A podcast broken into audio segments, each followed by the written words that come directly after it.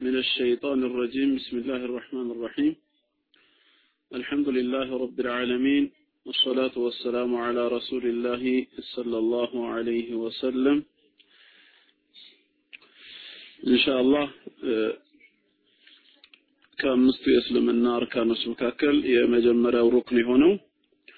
شهادة أن لا إله إلا الله وأن محمدا رسول الله.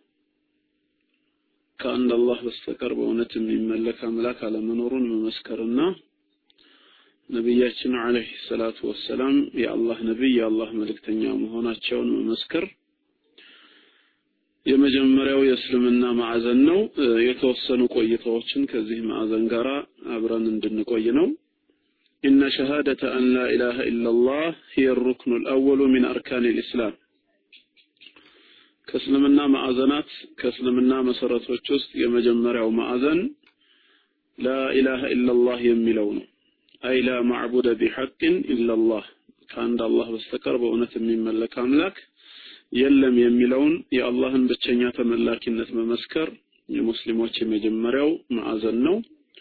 ويدخل في ذلك الشهادة بأن, بأن محمدا رسول الله عليه الصلاة والسلام ከዚሁ ጎን ለጎን አብሮ ማን ይገባል? ነቢያችን አለይሂ ሰላቱ ወሰላም የአላህ መልእክተኛ የአላህ ነብይ መሆናቸውን መመስከር። ወኢን ለም ዩዝከር አሕያነን አንድ ላይ ተያይዞ አንዳንድ ጊዜ ባይወሳም ነገር ግን በብዙ ቦታዎች ላይ አብሮ ይወሳል። وهذا معلوم من الدين بالضرورة ولا خلاف فيه بين المسلمين قاطبة በእስልምና ሃይማኖት መሰረታዊ በሆነ መልኩ በይፍ አንዱ ይሄ ነው። በዓለም ሙስሊሞች መካከልም ምንም አይነት የሀሳብ ልዩነትም የለውም። ሁለቱን የእምነት ማዕዘናቶች መመስከር ማለት ነው። አንድ ላይ ሆኖ በብዙ ቦታ ነው የሚወሱት። ለምሳሌ አዛን ላይ ይነሳል፣ ኢቃም ላይ ይነሳል፣ ተሸሁድ ላይ ይነሳል። ሰዎች ወደ ዲን አልእስላም ሲገቡ እስልምናን ሲቀበሉ ሸሃደተይን በመመስከር አብረው ይመሰክሩታል ማለት ነው እና ኢንሻአላህ وسوف نتحدث عن هذا الركن العظيم ስለዚህ ታላቅ መሰረት ስለዚህ ታላቅ ሩክን ስለ ላ ኢላሃ ኢላላህ ሙሐመዱን ረሱሉላህ ስንናገር من خلال هذه الفقرات እነዚህን ነጥቦች መሰረት አድርገን ነው ከዛ ውስጥ አንደኛ ሩክኖች የላ ኢላሃ ኢላላህ ሩክኖች ላ ኢላሃ ኢላላህ ስንት ሩክኖች አሉት ነው ከሊመቱ ተውሂድ ነው። ይህ የተውሂድ ቃል በሙስሊሞች እምነት መሰረት ሁለት ሩክኖች ወይም ደግሞ ሁለት ማዕዘናቶች አሉት።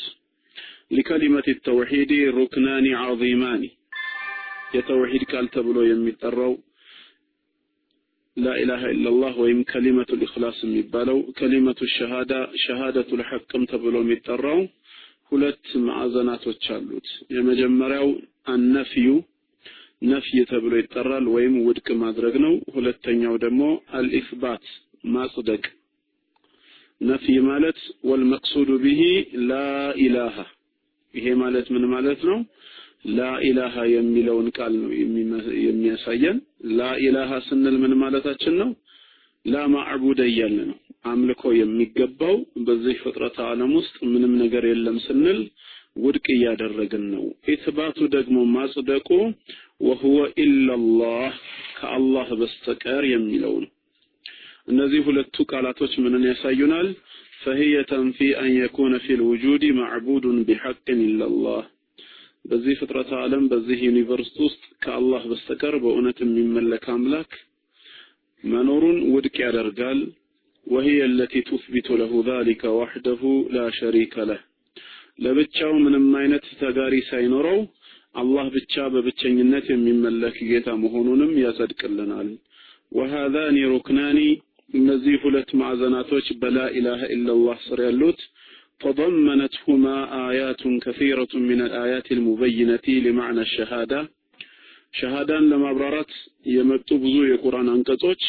በውስጣቸው በማቀፍ ሐሳቡን ያብራሩታል ይገልጹታል ወሚንሃ ከነዚህ መካከል በሱረቱል በቀራ ቁጥር 256 ያለውን ብንመለከት የላ ኢላሃ ኢላላህን ጽንሰ ሐሳብ ይገልጽልናል ጌታችን አላህ በዚህ አንቀጽ ሱረቱል በቀራ ቁጥር 256 ላይ ላ ኢክራሃ ፊዲን በሃይማኖት ማስገደድ የለም ይላል። የሌላ እምነት ተከታይ የሆነ ሰው እስልምናን ያለ ፈቃዱ በግድ እንዲቀበል መጫን አይቻልም። ቀድ ተበየነ ሩሽዱ ሚነል ገይ ቀጥተኛው መንገድ ቀጥተኛው ጎዳና የኢስላም ብርሃን ከዛ ውጭ ካሉት ከጠማማ መንገዶች ሁሉ ይበልጥ ግልጽ ሆኖ ታይቷል። ይበልጥ ግልጽ ሆኖ ወጥቷልና ከፀሐይ በላይ የደመቀውን እውነት ሌሎች እንዲቀበሉት ማስገደድ አይቻልም። ፈመን የክፉር ቢጣዖት በጣዖት አምልኮ የሚክድ ሰውና ወዩእሚን ቢላህ በአላህ ብቸኛ ጌትነት ያመነ ሰው ፈቀድ እስተምሰከ ቢልዑርወት ልውፍቃ በእርግጥም ጠንካራይቷን ዘለበት ጨበጠ። የማትበጠስ ለማለት ነው። ለንፊሷመ ለሃ ምንም አይነት መበጠስ የሌላት ጠንካራ የሆነችን ዘለበት ይዟል። ወላሁ ሰሚዑን ዓሊም አላህ ሰሚና አዋቂ ነው ይላል። ወልዑርወቱል ውፍቃ በዚህ ቅዱስ አየት ላይ ዑርወቱል ውፍቃ ጠንካራ ዘለበት ተብላ የተጠቀሰችው ሂየ ሸሃደቱ አን ላ ኢላሃ ኢላላህ ከአላህ በስተቀር በእውነት የሚመለክ አምላክ የለም የምትለዋ የላ ኢላሃ ኢላላህ የምስክርነት ቃል ነች። كما فسرها بذلك ابن عباس وسعيد بن جبير والضحاك وسفيان ሌሎችም እንደዚሁ ሰሐባዎችና ታቢዕዮች እንደተረጎሙት ላኢላሃ ኢላላህ ነች እና በዚህ አየት መሰረት ሁለት ነገሮችን ነው የምናየው ማለት ነው። አንደኛ ፈመን የክፉር ቢጣዖት በጣዖት አምልኮ የሚክድ ይላል የመጀመሪያው ኃይለ ቃል። ወጣዖት ጣዖት ብሎ ማለት هو كل ما تجاوز به العبد حده من معبود أو متبوع أو مطاع አንድ ባሪያ በአምልኮም ይሁን በመከተል ወይንም ደግሞ ትእዛዝን በማክበር በመታዘዝ ወሰንና ድንበር ያለፈበት ነገር በጠቅላላ ጣዖት ተብሎ ይጠራል ማለት ነው። وهو راض بذلك إن كان من البشر ምናልባት ከሰዎች ከሆነ ይሄ ተግባር ወሰን ሲታለፍበት አብሮ የተቀበለ ከሆነ የወደደ ከሆነ ያ ግለሰብ ጣዖት ይባላል ማለት ነው። ሰዎች ድንበር ሲያልፉበት በደስታ የሚቀበል ከሆነ ሰዎቹ ደግሞ ምን ይባላሉ? ጣዖት አምላኪ ይባላሉ። እና አንቀጹ ሁለት ነገሮችን ያሳየናል። ፈልአየቱ ደለት አላ ሩክነይኒ አንቀጹ ሁለት ማዕዘናቶችን ያመላክተናል። ወሁማ አልኩፍር ቢጣዖት አንደኛው በጣዖት አምልኮ መካድና ወልኢማኑ ቢላህ ሁለተኛው ደግሞ በአላህ ብቸኛ ጌትነት በአላህ ብቸኛ ተመላኪነት ማመንን وهذا معنى شهادة أن لا إله إلا الله ከአላህ በስተቀር በእውነት የሚመለክ አምላክ የለም የሚለው የላ ኢላሃ ኢላላህ ተርጓሜ እሱ መሆኑን ይገልጽልናል ማለት ነው። ሌላ ተጨማሪ የላ ኢላሃ ኢላላህን ሐሳብ ከሚገልጹት ውስጥ በሱረቱ ነህል ቁጥር 36 ላይ ያለው ነው። ምዕራፍ 16 ሱረቱ ነህል ቁጥር 36 ላይ ወለቀድ በዓትና ፊ ኩሊ ኡመትን ረሱላ በእርግጥም በየህዝቡ ሁላ መልእክተኞችን ልከናል። በየህዝቡ ሁላ መልእክተኞቻችንን ልከናቸዋል። ስንልካቸውም አን ዕቡዱላህ አላህን በብቸኝነት ተገዙት በማለት ነው። ይህን ትእዛዝ እንዲያስተላልፉ አን ዕቡዱላህ አላህን በብቸኝነት ተገዙ። እንደገና በተቃራኒው ወጅተኒቡ ጣዖት ከሱ ውጭ ያለ ጣዖት አምልኮውን ሁሉ ከማምለክ ራቁ በማለት ነው። ፈሚንሁም መን ሀደላህ ከነዚህ ህዝቦች መካከል ለዚህ ሂዳያ አላህ የወፈቀው አላህ ቅኑን ጎዳና ያመላክተዋል። ወሚንሁም መን ሐቀት ዐለይህ ضላላ ጥመትም በላዩ ላይ የተረጋገጠችበት ሰው አለ። ፈሲሩ ፊል አርዲ በምድር ላይ ሁላችሁም ተጓዙ። ፈንظሩ ከይፈ ካነ ዓቂበቱል ሙከዚቢን የአስተባባዮችም ፍጻሜና መጨረሻቸው ምን እንደነበረ ተመልከቱ፣ እናንተም ለራሳችሁ የሚሆን ትምህርት ውሰዱ ይላል። አሁን በዚህ አየት ላይ የላ ኢላሃ ኢላላህን ትርጓሜ የቱ ጋር እናገኛለን? አንደኛ አን ያዕቡዱላህ አላህን በብቸኝነት ተገዙ ይላል። ቀጥሎ ደግሞ ወጅተኒቡ ጣጉት ከሱ ውጭ ያለ አምልኮ ሁሉ ጣዖት ነውና ጣዖታትን ከመገዛት ራቁ ይላል። እነዚህ ሁለት ነገሮች ከተሟሉ ላኢላሃ ኢላላህ የሚለው ተሟልተዋል ማለት ነው። እነዚህ ነገሮች ሁሌም መሟላት አለባቸው ማለት ነው። ሶስተኛ ማስረጃችን ደግሞ በሱረቱል አንቢያ ሱረቱል አንቢያ ምዕራፍ 21 ቁጥር 25 ላይ ነው። በሱረቱል አንቢያ ምዕራፍ 21 ቁጥር 25 ላይ ወማ አርሰልና ሚን ቀብሊከ ሚን ረሱል። ካንተ በፊት ከመልእክተኛ አንድንም አላክንም ይላል ጌታችን አላህ። የላካቸው ሁሉ ለምን ዓላማ እንደላካቸው ሊገልጽ ሲፈልግ ካንተ በፊት ከመልእክተኛ አንድንም አላክንም ኢላ ኑሒ ኢለይ ወደዚህ መልእክተኛ ወሕይን ብናወርድለት መልእክት ብናስተላልፍለት እንጂ አንድንም መልእክተኛ አላክንም።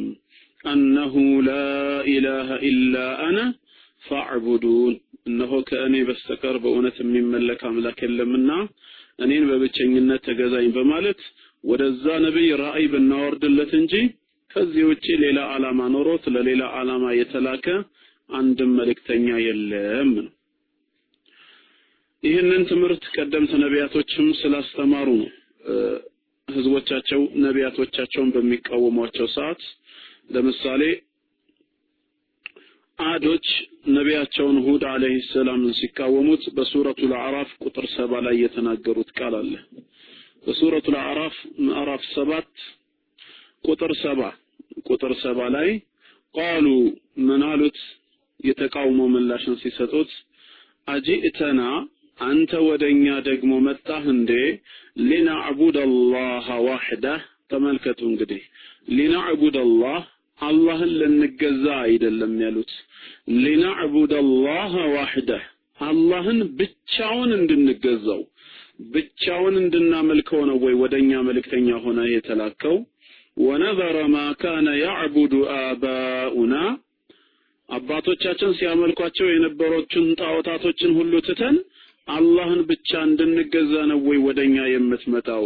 ፋአቲና በል የምታስፈራራውን ይዘህብና ቢማ ተዒዱና ካላመናችሁ ይደርስባችኋል ብለህ የምታስፈራራብንን ቀጠሮ አሁኑኑ አምጣብን። ኢንኩንተ ሚነ ሳዲቂን ከእውነተኞቹ ከሆንክ አሉት።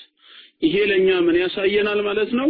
ተውሂድ ትክክለኛ ገጽታው አላህን ማምለክ ብቻ ሳይሆን ከአላህ ውጭ ያለ አምልኮን መተውም ጭምር ያሳያል ማለት ነው። አልኢማኑ ቢላህ ወልኩፍሩ ቢማ ዩዕበዱ ሚን ዱንላህ ማለት ነው። አላህን ማመን፣ አላህን ማምለክ፣ ከሱ ውጭ ያለ አምልኮን ደግሞ መካድ፣ ማስተባበል። ሰው አላህን እያመለከ ከዛ ጎን ለጎን ሌላ ነገር የሚያመልክ ከሆነ ከሙሽሪክነት አልወጣም ማለት ነው። ከአጋሪነት ከጣዖታዊነት አልተላቀቀም ማለት ነው። ከሱ የሚፈልገው አላህን ማምለኩ ብቻ ሳይሆን ከዛ ውጭ ያሉ አምልኮቶች ከንቱ መሆናቸውን አውቆ ሊተዋቸው ይገባል። የነቢያቶችም ጥሪ ይሄ መሆኑን ይኸው ከህዝቦቻቸው የተቃውሞ ምላሽ ራሱ ማግኘት እንችላለን ማለት ነው። እና ይሄ ጥያቄ ደግሞ ያው እዛው ቁጥር 65 ላይ መጀመሪያ ሁድ ተልኮላቸው በነበረ ሰዓት የተናገረውን ምላሽ መስጠታቸው ነው። አንቀጽ 65 ላይ በዚሁ ሱራ ምዕራፍ 7 ምን ብሏቸው ነበረ? 65ኛው ላይ ወኢላ ዓድን አኻሁም ሁዳ ወደ ዓድ ህዝቦች የዘር ወንድማቸው የሆነውን ሁድን ወደ እነሱ ላክ ነው። ከዛ ምን አላቸው? ቃለ ያ ቀውም ዕቡዱላህ ህዝቦቼ ሆይ አላህን በብቸኝነት ተገዙት፣ እሱን አምልኩት። ማለኩም ሚን ኢላሂን ገይሩህ ከሱ ውጭ ለእናንተ የሚመለክ አምላክ የላችሁም አላቸው። የሚመለከው እሱ ብቻ ነው። አፈላ ተተቁን ታዲያ ይሄን ጌታችሁን አትፈሩትም? ይሄን ጌታችሁን አትጠነቀቁትም እንዴ ይላቸዋል። ይሄን ትምህርት ሲያስተምራቸው ነው እንግዲህ የቅድሙን አጸፌታዊ ምላሽ የሰጡት ማለት ነው። እና በጥቅሉ ተውሂድ መልእክቱ ምን እንደሆነ በዚህ መረዳት ይቻላል ማለት ነው። وفي صحيح مسلم أن النبي صلى الله عليه وسلم ኢማሙ ሙስሊም በዘገቡት የሐዲስ ሰንሰለት ነቢያችን አለይሂ ሰላቱ ወሰላም ቃል ምን አሉ? መን ቃለ ላ ኢላሃ ኢላላህ ላ ኢላላህ ያለ ሰው አይ ላ ማዕቡደ ቢሐቅን ኢላላህ ከአላህ በስተቀር በእውነት የሚመለክ የለም ብሎ የተናገረ ወከፈረ ቢማ ዩዕበዱ ሚን ዱንላህ ከአላህ ውጪ በሚመለክ አምልኮ የካደ ሰው ጣዖት መሆኑን አረጋግጦ የካደ ሰው ሐሩመ ማሉሁ ወደሙሁ የዚህን ሰው ንብረትን መውሰድም ሆነ ደሙን ማፍሰስ እርም ነው። ወሒሳቡሁ ዐላ አላህ ዐዘ ወጀል ምርማሬውም አላህ ዘንድ ብቻ ነው። ጌታው ነው የሚመራመረው አሉ። ረዋሁ ሙስሊም ሙስሊም የዘገበው ነው።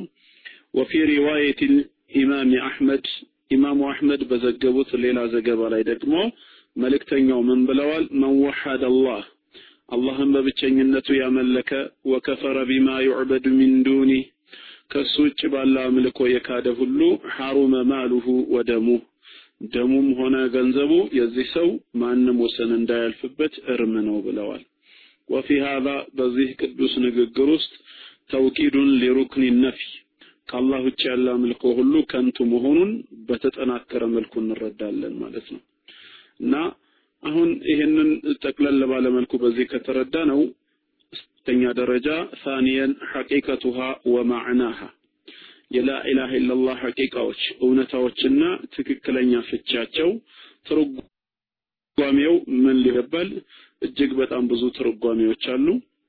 ከነዚህ መካከል አንደኛው የላ ኢላሃ ኢላላህ ትርጓሜው ኢፍራዱላሂ ሱብሓነሁ ወተዓላ ቢልዒባዳ አላህን በአምልኮ አላህን በአምላክነት ብቻውን መነጠል፣ ከሱ ውጭ ሌላን ኃይል አለማምለክ፣ ከሱ ውጭ ሌላን ኃይል አለመገዛት፣ እሱም በብቸኝነት መገዛት የላ ኢላሃ ኢላላህ ትክክለኛ መገለጫውና ፍቺው ነው።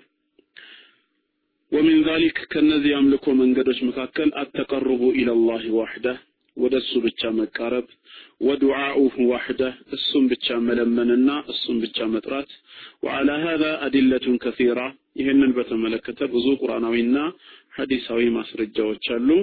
ሚንሃ ከነዚህም መካከል ቀውሉሁ ተዓላ በሱረቱል ጂን ቁጥር 20 ላይ ያለው ሁለት ቁጥር 20 ላይ ቁል በላቸው ኢነማ አድዑ ረቢ እኔ የምጠራው የምገዛው የምለምነው ጌታዬን ብቻ ነው። ወላ ኡሽሪኩ ቢሂ አሐዳ ወላ ኡሽሪኩ ቢሂ አሐዳ በዚህም ጥሬ ልመናዬና መገዛቴ አንድንም አላጋራበትም በል። ሲለመን እሱ ብቻ ከሆነ ሌላ ሊጋራበት አይችልም ማለት ነው። በሱረቱል ኢስራ ቁጥር 42ም እንደዚሁ ቁል በላቸው። ለው ካነ መዐሁ አሊሀቱን ከማ የቁሉን። ሰዎች እንደሚሉት ከሱ ጋር ሌሎች የሚመለኩ ሰዎች ከሱ ጋር የሚመለኩ ሌሎች አማልክቶች ቢኖሩ ኖሮ ኢዘን ያን ጊዜ ለብተገው ኢላ ዚል አርሺ ሰቢላ። ወደ አርሹ ባለቤት ወደ አርሹ ጌታ መንገድን በፈለጉ ነበር። ስልጣን የሚቆናጠጡበት አምልኮን የሚጋሩበት መንገድን በፈለጉ ነበር። ነገር ግን ሰዎች እንደሚሉት ከአላህ ጋር ሌሎች የሚመለኩ የሉም ነው። በሌላም ቦታ በዚሁ ሱረቱል ኢስራ ምዕራፍ 17 ቁጥር 57 ላይ ነቢያቶች ብሎ ማለት እነማን እንደሆኑ ሲገልጻቸው እውነተኛ የአላህ ወዳጆች አማኞች ኡላኢከ እነሱ ማለት አለዚነ እነዚያ ናቸው የድዑነ አላህን ብቻ የሚጠሩ የሚለምኑ የብተጉነ ኢላ ረቢሂሙል ወሲላ ወደ ጌታቸው መቃረቢያ መንገድንም ጭምር የሚፈልጉ ናቸው። አዩሁም አቅረብ ማንኛቸውም ለአላህ የቱንም ያህል የቀረቡ እንኳ ቢሆኑ ወየርጁነ ረሕመተህ የአላህን ረሕመት የአላህን እዝነት ቸርነቱን ተስፋ ያደርጋሉ። ወየኻፉነ ዐዛበህ ቅጣቱንም ይፈራሉ። አላህን ከማመናቸው አላህን ከመገዛታቸው ወደ አላህ እጅጉኑ ከመቃረባቸው ጋር የአላህን ረሕመት ተስፋ የሚያደርጉና ቅጣቱን የሚፈሩ ናቸው። ኢነ ዐዛበ ረቢክ የጌታህ ቅጣት ካነ መሕዙራ እጅግ የሚፈራ ነውና። ይሄ ሁሉ እንግዲህ አላህ በብቸኝነት የሚለምን መሆኑን ያሳያል። በሱረቱ ፉሲለት ቁጥር 37 ምዕራፍ 41 ቁጥር 37ም ላይ ወሚን አያቲሂ ከተአምራቶቹ መካከል አለይሉ ወነሃር ይላል። አንድነቱን ከሚጠቁሙት ውስጥ ሌሊትና ቀን ሌሊትና ቀን ምልክቶቹ ናቸው። ወሸምሱ ወልቀመር ፀሐይና ጨረቃ እንደዚሁ ላ ተስጁዱ ሊሸምሲ ወላ ሊልቀመር ለፀሐይም ሆነ ለጨረቃ አትስገዱ። ወስጁዱ ሊላህ ለአላህ ብቻ ስገዱ። አለዚ ኸለቀሁነ እነሱን የፈጠራቸው የሆነው አላህ ለሱ ብቻ ስገዱ። ኢንኩንቱም ኢያሁ ተዕቡዱን እሱን ብቻ የምታመልኩ እሱን ብቻ የምትገዙ ከሆናችሁ ከአላህ ውጭ ላለ ነገር አትስገዱ፣ ለአላህ ብቻ ስገዱ። በሱረቱል አንዓም 162ም ላይ በምዕራፍ 6 ቁጥር 162 ቁል በላቸው ኢነ ሶላቲ ወኑሱኪ የኔ ስግደቴም ሆነ እርዴ ወመሕያየ ወመማቲ በህይወት መኖሬም ሆነ መሞቴ አጠቃላይ ሙሉ ስርዓቴ ሊላሂ ረቢል ዓለሚን። ለዓለማቱ ጌታ ለአላህ ነው። ላ ሸሪከ ለህ በዚህ ፈጽሞ ተጋሪ የለውም። ሁሉ ነገር ለሱ ብቻ ነው ማለት ነው። እና ሌሎች ማስረጃዎችንም መጥቀስ ይቻላል። እነዚህ እንደ ናሙና ያየናቸው አምስቱ ምን ያሳዩናል ማለት ነው አላህን በብቸኝነት መገዛት አላህን በብቸኝነት መለመን ወደ አላህ ብቻ መቃረብ የላ ኢላሃ ኢላላህ አንደኛው ፍቺ መሆኑን ያሳየናል ማለት ነው። ሌላው ሁለተኛው የላ ኢላሃ ኢላላህ ፍቺ ምንድነው? አልበራአቱ ሚን ሽርኪ ወአህሊሂ። ከጣዖት አምልኮ ከአላህ ውጭ ያለን ነገር ከመገዛት ነፃ መውጣት መገለልና ያንን ከሚተገብሩ አካላቶችም አለመተባበር የድርጊታቸው ተሳታፊ አለመሆን ነፃ መውጣት ከነሱ ሁለተኛው የላ ኢላሃ ኢላላህ መገለጫ። አላህን በብቸኝነት ያመለከ ሙስሊም አላህን ብቻ በህይወት ዘመኑ የሚለምንና የሚጠራ ወደ አላህ ብቻ መቃረብን የሚፈልግ ሙስሊም እንደገና ምን ያደርጋል ማለት ነው? ላኢላሃ ኢላላህ እስካለ ድረስ ከአላህ ውጭ ያሉ አምልኮቶችን ሁሉ ይክዳል። ከአላህ ውጭ ያሉ ነገሮችን ከማምለክ ራሱን ያገላል። ራሱን ማንጻት ብቻ ሳይሆን ያንን ከሚተገብሩ ህብረተሰብም ደግሞ አይሳተፍም። የተነጠለ ይሆናል ማለት ነው። በጣዖት አምልኮ መተባበር የለምና። ከሰው ጋር መተባበር ማለት በምንድን ነው አላህን በምንታዘዝበት አላህን በምንፈራበት ጉዳይ ነው። ይሄ ሁለተኛው የላኢላህ ኢላላህ ፍቺና መገለጫው ነው። ፈላ የተኪዙ ልዓብዱ ወልያ ሚን ዱንላህ ከአላህ ውጭ አንድ የአላህ ባሪያ ረዳትና ወዳጅ አድርጎ መያዝ የለበትም።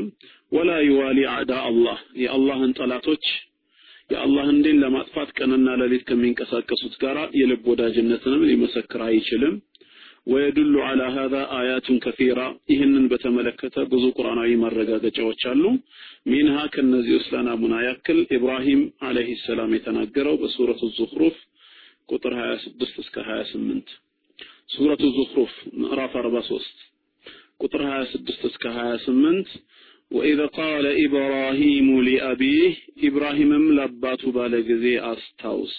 ወቀውሚህ እንዲሁም ለህዝቦቹ ምን አላቸው? ኢነኒ በራኡን ሚማ ተዕቡዱን። እኔ እናንተ ከምታመልኳቸው እናንተ ከምትገዟቸው ጣዖታት የነጻሁ ነኝ ጸድቻለሁ። በእናንተ ተግባር ውስጥ አልሳተፍም። ከምታመልኩት ነገር ሁሉ ነፃ ነኝ። ይህን ስላችሁ ግን የማመልከው የለኝም ማለት አይደለምና ኢለ ለዚ ፈጠረኒ ያ የፈጠረኝ ብቻ ሲቀር አለ እሱን እገዛዋለሁ አመልከዋለሁ። ከዛ ውጭ ግን እናንተ ከምታመልኳቸው ነገሮች ሁሉ የጠራሁኝ ነኝ። ፈኢነሁ ሰየህዲን። ይሄ የማመልከው ጌታዬ እሱ ነው። ለዱንያም ሆነ ለዲኔ ወደሚጠቅመኝ ነገር ሂዳያውን የሚለግሰኝ የሚመራኝ እሱ ብቻዬ ነው አለ ጌታችን አላህም ኢብራሂም ይህን የእምነት ቃል በመናገሩ ምክንያት ወጀዐለሃ ከሊመተን ባቂየተን ፊ ዓቂቢህ ከሱ በኋላ ለሚመጡ ትውልዶች ሁሉ የምትቀር ቋሚ ንግግር አደረጋት። የኢብራሂምን ንግግር የዘላለም ተምሳሌት የዘላለም ትምህርት እንድትሆን ከሱ በኋላ ለሚመጡ ትውልዶች የምትቀር ንግግር አደረጋት። ለዓለሁም የርጅዑን ሰዎች ከጥፋት ጎዳና ወደ እውነት ይመለሱ ዘንዳ ቀደምት ነቢያቶች ምን አይነት አምልኮ ላይ እንደነበሩ በተለይ ኢብራሂምን እንወዳለን የሚሉ የሃይማኖት አባላቶች ኢብራሂም ማንን ያመልክ እንደነበረ በማወቅ ከተሳሳቱበት አዘቅት ወጥተው ወደ ሐቁ መንገድ እንዲመለሱ ይሄው የኢብራሂምን ንግግር የምትቀር አደረጋት። ዛሬም በቅዱስ ቁርአን ውስጥ ይህንኑ እኛ እንሰማለን ማለት ነው ስለዚህ ከኛ የሚያስፈልገው ምንድነው ሰዎች ከአላህ ውጭ የሚያመልኳቸው፣ ከአላህ ውጭ የሚገዟቸው፣ ከአላህ ውጭ ድረሱልኝ እያሉ የሚለምኗቸው ነገሮች ካሉ ከነዛ ነገሮች ራሳችንን ያጸዳን መሆን አለብን ማለት ነው። ወቃለ ተዓላ አላ ሊሳን ልኸሊል አሁንም በራሱ በኢብራሂም አለይሂ ሰላም የአራህማን ወዳጅ በተባለው የተናገረውን ነግሮናል። በሱረቱ ሹዓራ ምዕራፍ 26 ምዕራፍ 26 ከቁጥር 75 እስከ 77 ከቁጥር 75 እስከ 77 ሱረቱ ሹዓራ ላይ ምን ይላል? ቃለ ኢብራሂም አለይሂ ሰላምም አለ አፈራአይቱም ማ ኩንቱም ታዕቡዱን የምታመልኳቸው ነገሮች ምን እንደሆነ ተመለከታችሁ? አስተዋላችሁን? የምትገዟቸውን ነገሮች? አንቱም ወአባኡኩም ላቅደሙን እናንተም ሆናችሁ ከእናንተ በፊት የነበሩ ቀደምት አባቶቻችሁ አያት ቅድመ አያቶቻችሁ የምታመልኳቸውን ነገሮች አስተውላችኋልን ፈኢነሁም አዱውን ሊ እነሱ እኮ ለእኔ ጠላቶች ናቸው ለእኔ ጠላቶች ናቸው። ኢላ ረብል ዓለሚን የዓለማቱ ጌታ አላህ ብቻ ሲቀር ከዛ ውጪ የምታመልኳቸው ነገሮች ሁሉ እኔ እንደ ጠላት አድርጌ ነው የሚይዛቸው። ወዳጄ የዓለማቱ ጌታ አላህ ብቻ ነው ነው። ከሱ ውጪ ሌላ የሚሰገድለት የሚመለክ የለም። ቀውሉሁ ተዓላ በሱረቱል ካፊሩንም ላይ ጌታችን እንደዛው ሲናገር ቁል ያ አዩሀል ካፊሩን እናንተ ከሃዲያኖች ካፊሮች ወይ በላቸው ይላል። ላ አዕቡዱ ማ ተዕቡዱን እናንተ የምታመልኳቸውን ጣዖታት እኔ አላመልክም።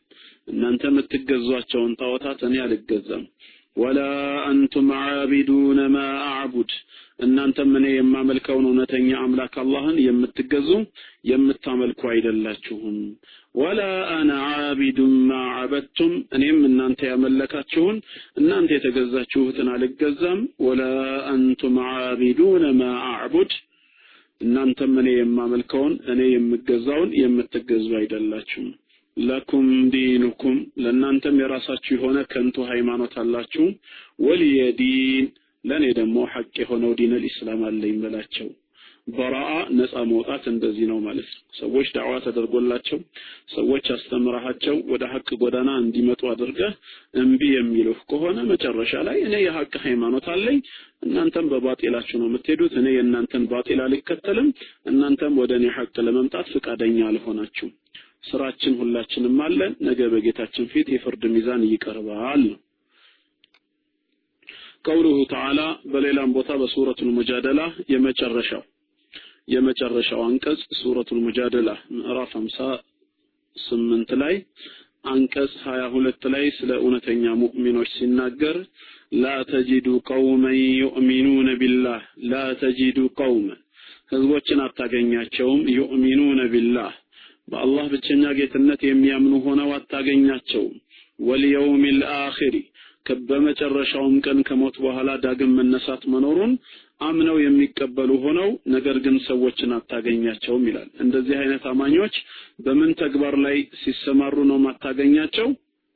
ዩዋዱነ መን ሓደ አላህ ወረሱለህ የአላህና የመልእክተኛው ጠላት የሆነን ሰው ሲወዳጁ አታገኛቸው ሲወዳጁ አታገኛቸውም። ወለው ካኑ አባአሁም አባታቸው እንኳ ቢሆን ያ የአላህና የመልእክተኛው ጠላት አባታቸው እንኳ ከሆነ ከእንደዚህ አይነቱ ሰው ጋር ወዳጅነትን ሲመሰርቱ አታገኛቸውም። አው አብናአሁም ልጆቻቸውም ቢሆኑ አው ኢኽዋነሁም ወንድሞቻቸውም ቢሆኑ አው ዓሺረተሁም ዘመዶቻቸውም በጠቅላላ ቢሆኑ የአላህና የመልእክተኛው ጠላት ከሆኑ የአላህና የመልእክተኛው ጠላት በመሆናቸው ምክንያት ከነዚህ የቅርብ ዘመዶቻቸው ጋር ወዳጅነትን ሲመሰርቱ አታገኝም። ኡላኢከ እንደዚህ አይነት አማኞች ከተበ ፊ ቁሉቢሂሙል ኢማን አላህ በልቦቻቸው ላይ ኢማንን አትሞባቸዋል። ወአየደሁም ቢሩሒን ሚንሁ ከሱ በሆነ መንፈስም አበርትቷቸዋል፣ አጠናክሯቸዋል። ወዩድኺሉሁም ጀናትን ተጅሪ ሚን ተሕቲሃ ልአንሃር ከስሮቿ የተለያዩ አይነት ጅረቶች የምትፈስባት የሆነቿን የጸጋ ገነቶች ወደፊትም ያስገባቸዋል። ኻሊዲነ ፊሃ በውስጧ ለዘላለም ዘውታሪዎች ሲሆኑ ጀነትን ያስገባቸዋል። ረዲየላሁ አንሁም እነሱ አላህ መልካም ስራቸውን ወዶላቸዋል። ወረዱ አንሁ የአላህን ስጦታ ደግሞ እነሱም ወደው ተቀብለዋል። ኡላኢከ ሒዝቡላህ እንደዚህ አይነት ምዕመናን ባሮች የአላህ ህዝቦች ተብለው ይጠራሉ። አላ ኢነ ሒዝበላሂ ሁሙል ሙፍሊሑን አዋጅ ሁላችሁም ንቁ ይላል። የአላህ ህዝቦች ማለት የሚፈልጉትን ያገኙ የዳኑ ናቸው። በዚህ አንቀጽ መሰረት ምን እናያለን ማለት ነው? አንድ ሙስሊም በአላህ ብቸኛ ጌትነት ካመነ ከሞት በኋላ ዳግም መቀስቀስ አላህ ፊት መቆም ሐቅ ነው ብሎ ከተቀበለ አሚን አላህ ከነሱ ያድርገን። የአላህና የመልእክተኛው ጠላት ከሆነ ሰው ጋራ ወዳጅነትን አይመሰርትም። ምክንያቱም የእሱ እምነት ሌላ፣ የእነዚህ ጠላቶች ደግሞ ሌላ ስለሆነ ማለት ነው። ያ ሰው ለምን የቅርብ ዘመዱ አይሆንም? ለዚህ ነው ጌታችን አላህ በሱረቱ ኒሳ 144 ላይ ያ አዩሀ አለዚነ አመኑ እናንተ ያመናችሁ ሰዎች ሆይ ላ ተተኺዙ ልካፊሪነ አውልያአ ሚን ዱኒ ልሙእሚኒን ከምዕመናን ውጪ ከሃዲዎችን ወዳጅ አድርጋችሁ ረዳት አድርጋችሁ አትያዟቸው ይላል። ካፊሮችን ከምዕመናን ውጪ ረዳት አድርጋችሁ ወዳጅ አድርጋችሁ እንዳትይዟቸው። አቱሪዱን ትፈልጋላችሁ? እንዴ ደግሞ አንተ ጀዓሉ ሊላሂ ዐለይኩም ሱልጣንን ሙቢና አላህ በእናንተ ላይ ግልጽ የሆነ ማስረጃን ልታደርጉለት ትፈልጋላችሁ? ነገ በዚሁ እንድትቀጡ። ይሄ አንቀጽ ሱረቱ ኒሳ ምዕራፍ አራት ቁጥር 144 144 ላይ ከምእመናን ውጪ ከሃዲያንን ካፊሮችን ወዳጅ አድርጋችሁ አትያዙ። ይሄ በእናንተ ላይ ግልጽ የሆነ ማስረጃ ይሆነባችኋል። ግልጽ ማስረጃ ይሆነባችኋል ነው።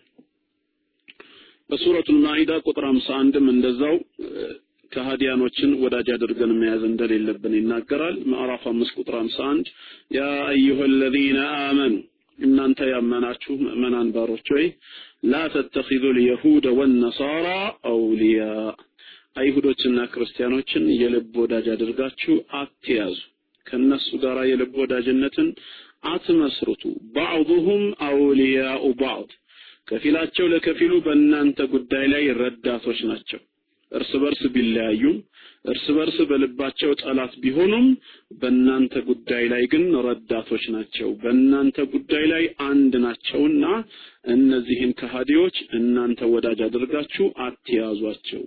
ወመን የተወለሁም ሚንኩም እምቢ ብሎ ከእናንተ ውስጥ ግን የሚወዳጃቸው ሰው ከነሱ ጋር የልብ ወዳጅነት ፈኢነሁ ሚንሁም እሱ ራሱ ከነሱ ነው ከነሱ ይመደባል ከነሱ ጎራ ይሆናል። ኢነላህ ላ የህዲ ልቀውም አዛሊሚን አላህ በደለኛ ህዝቦችን ወደ ሀቅ ጎዳና አይመራቸውም። ይሄ ዙልም ነው በደል ነው። የሚመክረን ጌታችን አላህ ነው። ስለዚህ የእሱን ምክር ተቀብለን ባልንጀራዬ ወይም ጓደኛዬ ማን ነው ማለት የኛ ትርጉም የኛ የቤት ስራ መሆን አለበት ማለት ነው። ይሄ የላ ኢላሃ ኢላላህ ትክክለኛ definition ሌላኛው መገለጫው ነው ማለት ነው ሳሊሰን ውሃ መስፈርቶቹ የሚለው ላይ ደግሞ እንገባለን። ላኢላሃ ኢላላህ የተሟላ እንዲሆን አንድ ሙስሊም ስለ ላኢላሃ ኢላላህ በቂ ግንዛቤ እንዲኖረው በላኢላሃ ኢላላህ ስር መሟላት ያለባቸው መስፈርቶች አሉ። እነዛን ሹሩጦች እናያቸዋለን። ሊሸሃደቲ አን ላኢላሃ ኢላላህ ሹሩጡን ሽሩጡን ለላኢላሃ ኢላላህ መስፈርቶች ወይም ቅድመ ዝግጅት የሚባሉ ነገሮች አሉ የጂቡ አላ ኩል ሙስሊሚን አን የተዓለመሃ ወዩጠቢቀሃ ማንኛውም ሙስሊም ሊማረውና ሊተገብረው ግድ ይለዋል ማወቅ አለበት ሊተገብረውም ይገባል وهذه الشروط እነዚህ መስፈርቶች ማእኹዘቱን ቢልእስቲቅራኢ ወተተቡዕ ምን አልኪታቢ ወሱና ቅዱስ ቁርአንና ሐዲስን በማንበብ በውስጣቸው ስለ ላኢላህ ኢላላህ የሚያመላክቱትን ነገር በመከታተል የተያዙ ናቸው። በኢጅቲሃድ የተገኙ ስለሆኑ ወህየ ከማ ከዚህ ቀጥሎ ባለው መልኩ እናቀርባቸዋለን። ላኢላሃ ኢላላህ ያሉት መስፈርቶች። ከላኢላሃ ኢላላህ ሽሩጦች ቅድመ ዝግጅቶች መስፈርቶች መካከል አንደኛው አልዕልም ጉዳዩን ማወቅ። ዝም ብሎ በምላስ መናገር ሳይሆን ምን እያልን እንደሆነ በእውቀት የተገነባ እምነት ሊኖረን ይገባል። እውቀት ሊኖረን ግድ ነው። ወደሊሉሁ ቀውሉሁ ተዓላ። ለዚህ ደግሞ ማስረገጫው እንዲህ የሚለው የጌታችን ቃል ነው። ሱረቱ ሙሐመድ ቁጥር 19 ላይ በሱረቱ ሙሐመድ ምዕራፍ 47 ቁጥር 19 ላይ ፈዕለም ነው የሚለው። እዚህ ጋር ተናገር አላለም እመን አላለም። ምንድነው ያለው? ፈዕለም እወቅ። አነሁ ላ ኢላሃ ኢላላህ እነሆ ከአላህ በስተቀር በእውነት የሚመለክ አምላክ አለመኖሩን እወቅ ስለዚህ መጀመሪያ ምን ይቀድማል ማለት ነው ማወቅ ይቀድማል ማለት ነው ማወቅ ይቀድማል ከዚህ አንጻር መጀመሪያ እውቀት ቀዳሚ መሆኑን ልናውቅ ይገባናል ማለት ነው ሁላችንም وروى مسلم عن عثمان رضي الله عنه قال قال رسول الله صلى الله عليه وسلم ኢማሙ ሙስሊም በዘገቡት የሐዲስ ሰንሰለት ዑስማን ኢብኑ አፋን ረዲየላሁ ዐንሁን ዋቢ በማድረግ ነቢያችን አለይሂ ሰላቱ ወሰላም እንዲህ አሉ። መን ማተ የሞተ ሰው ወሁወ ያዕለሙ አን ላ ኢላላህ ከአንድ አላህ በስተቀር በእውነት የሚመለክ አምላክ አለመኖሩን አውቆ በዚሁ እምነቱ እስከ ዕለተ ሞቱ ጸንቶ የሞተ ሰው ደኸለል ጀና ቀጥታ ጀነት ገባ። ይገባል ሳይሆን ጀነት ገባ በማለት ነቢያችን አለይሂ ሰላቱ ወሰላም ተናግረዋል። ከዚህ አንጻር የላ ኢላሃ ኢላላህን ትክክለኛ ትርጓሜ ማወቅ ያስፈልጋል ማለት ነው። ላ ኢላላህ ማለት ምን ማለት ነው? አንድ ሙስሊም እኔ ላ ኢላሃ ኢላላህ ላ ብዬ ስናገር ምን ማለት ነው የሚለውን በአግባቡ ማወቅና መረዳት መቻል አለበት። ይሄ እውቀት ወሳኝ ነው። አረብ ጣዖታውያኖች እንኳን ያው ትርጓሜው ይገባቸው ነበረ። ላኢላሃ ኢላላህ በሉ ሲባሉ ለምንድን ነው እምቢ የሚሉት? ለምሳሌ በሱረቱ ሷድ ቁጥር አምስት ላይ ነቢያችንን አለይሂ ሰላቱ ወሰላም ምንድን ነበር ያሏቸው? ሱረቱ ሷድ ቁጥር አምስት ላኢላሃ ኢላላህ በሉ ነው የተባሉት። ምን አሉ እነሱ?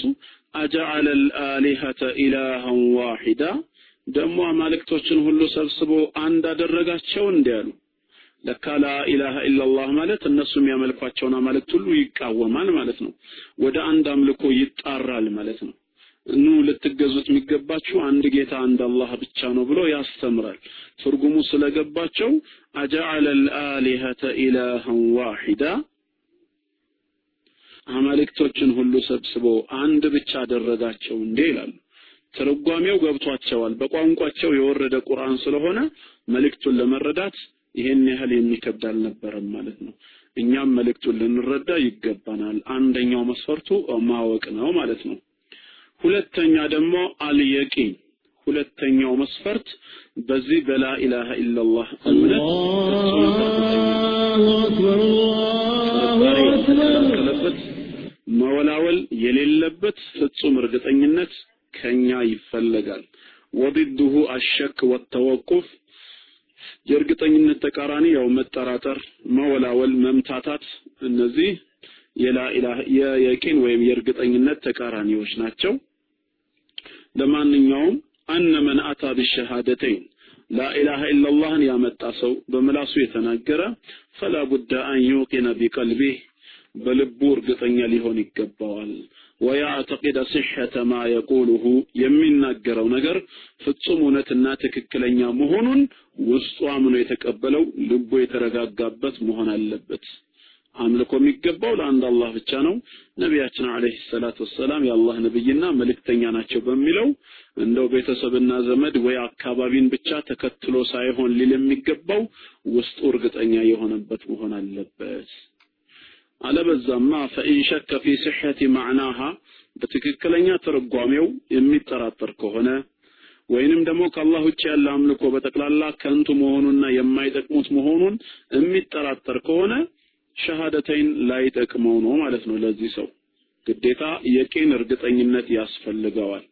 ودليل هذا الشرط لذي الشرط دمو وانه مرقاتة من دنو ما رواه مسلم عن أبي هريرة رضي الله عنه عن النبي صلى الله عليه وسلم قال في الشهادتين.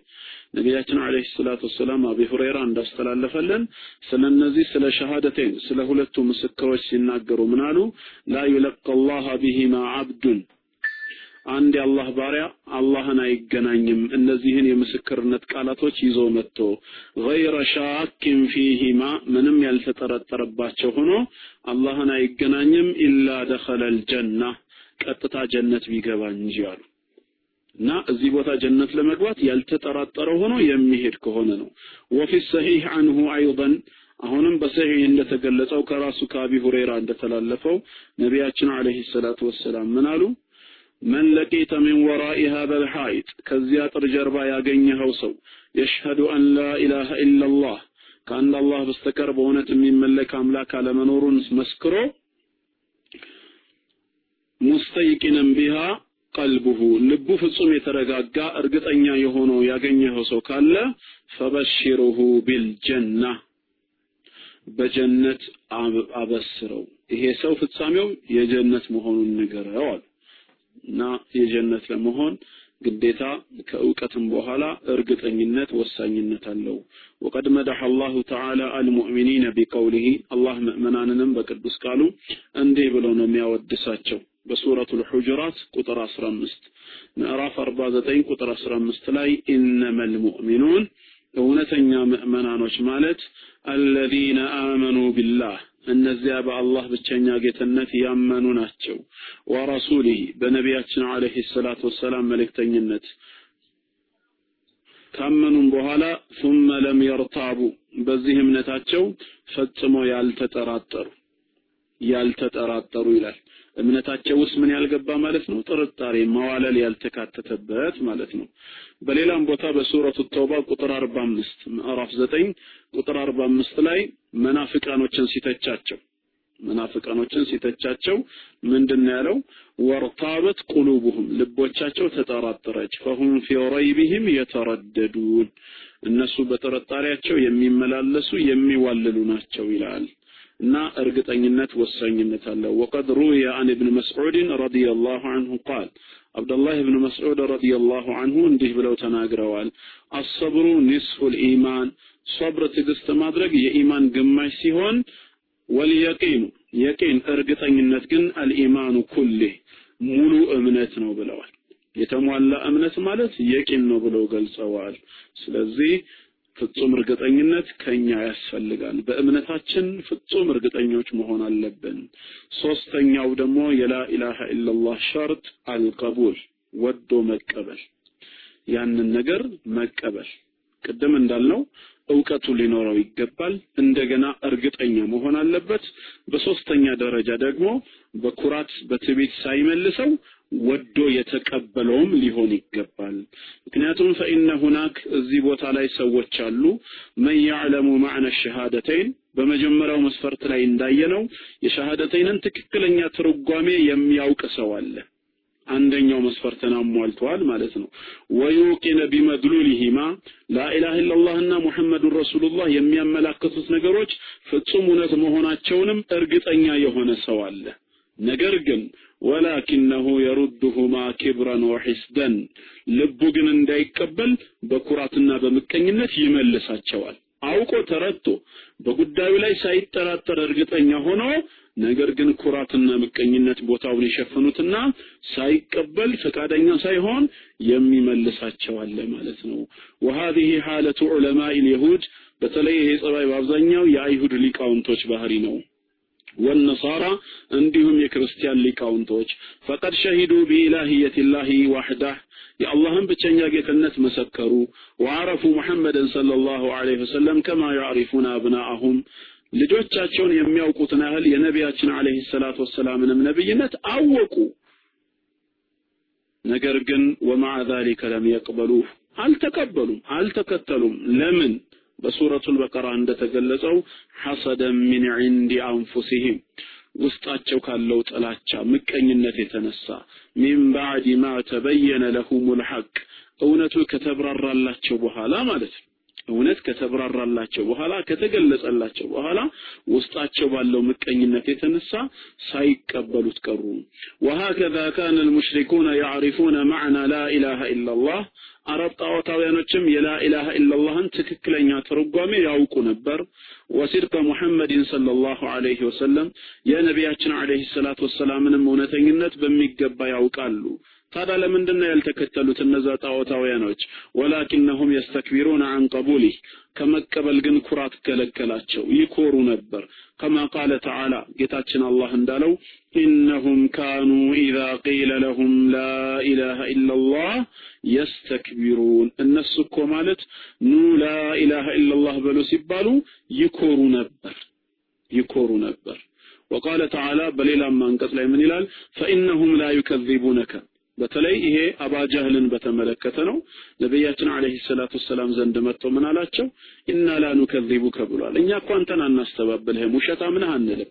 መቼም ነብይነት ማዕረግ ሳይሰጥህ ዝም ብለህ ከመሬት ተነስተህ ነብይ አትልም እናውቃለን። ወላኪን ኑከዚቡ ማ ቢህ የመጣህበትን መንገድ መስመሩን ነው የምናስተባብለው። ጌታችን አላህ ምን አለ? ፈኢነሁም ላ ዩከዚቡነከ እነሱ እኮ አንተን አያስተባብሉህም። ወላኪን አዛሊሚነ ቢአያት ላህ የጅሐዱን ነገር ግን በደለኞች ናቸው በአላህ አንቀጽ የሚክዱት። ምክንያቱም የአላህን አንቀጽ አምነው ተቀበሉ ማለት የሰዎችን እኩልነት አረጋገጡ ማለት ነው። ባሪያ ካሳዳሪው ጋር አላህ ዘንድ በእምነት በክብር በደረጃ እኩል መሆኑን ሊያረጋግጡ ነው። ኢላ ቢተቅዋ አላህን በመፍራት ካልሆነ በስተቀር ሰው ከሰው ላይ አይበላለጥም ይህንን እኩልነት እንዴት አድርጎ ይቀበለዋል ባለስልጣኑና ባለሀብቱ ሀብት ከሌለው ድሃውና ከስልጣን በታች ካለው ተራ ገበሬ ጋር እንዴት የእኩልነትን ጽንሰ ሀሳብ ይቀበለው ኢስላም የመጣው ደግሞ የሰው ልጆችን እኩልነት ሊያውጅ ነው። ከዚህ አንጻር በኩራት ነው ያልተቀበሉት ማለት ነው። እናም ላኢላሃ ኢላላህ የሚያመላክቱትን ነገሮች ሙስሊም ወዶ መቀበል መቻል አለበት ማለት ነው። አራተኛ አልኢንቅያድ ታዛዥ መሆን ከተቀበልን በኋላ ወደን የተቀበልነውን ነገር አቅም በፈቀደ መጠን በስራ ለመቀየር በስራ ለመለወጥ ታዛዥ መሆን ያስፈልጋል ማለት ነው። በተግባር መግለጽ እንግዲህ ማወቅ ብለናል። እርግጠኛ መሆን ባወቅነው ነገር ያንን ነገር ሳንኮራ ትዕቢት ሳይዘን በልባችን ወደን መቀበል። አራተኛ አልኢንቂያድ መታዘዝ፣ ለዛ ነገር እጅ መስጠት፣ ታዛዥ መሆን ሌላው የላ ኢላሃ ኢላላህ ሸርጥ ነው ማለት ነው። በሱረቱ ዙመር ቁጥር 45 ላይ እንደተገለጸው ወአኒቡ ኢላ ረቢኩም ሁላችሁም ወደ ጌታችሁ በመጸጸት ተመለሱ፣ ወአስሊሙ ለህ ለሱም እጅ ስጡ ይላል። አላህን ታዘዙ። እጅ በመስጠት ወደ አላህ መመለስ ያስፈልጋል። ወቃለ ተዓላ በሌላም አንቀጽ ወመን አሕሰኑ ዲነን ማን ነው ሃይማኖቱ ያማረ ሱረቱ ዙመር ቁጥር 54 ምዕራፍ 39 ሱረቱ ዙመር ቁጥር 54 ነው። ወቃለ ተዓላ በሌላ አንቀጽ በምዕራፍ 4 ሱረቱ ኒሳ ምዕራፍ 4 ቁጥር 125 125ኛው አንቀጽ ወመን አሕሰኑ ዲነን ሃይማኖቱ ያማረ ማን ነው? ሚመን አስለ ፊቱን ለአላህ ታዛዥ አድርጎ ከሰጠ ሰው የበለጠ ማን ሃይማኖቱ ያማረ አለ?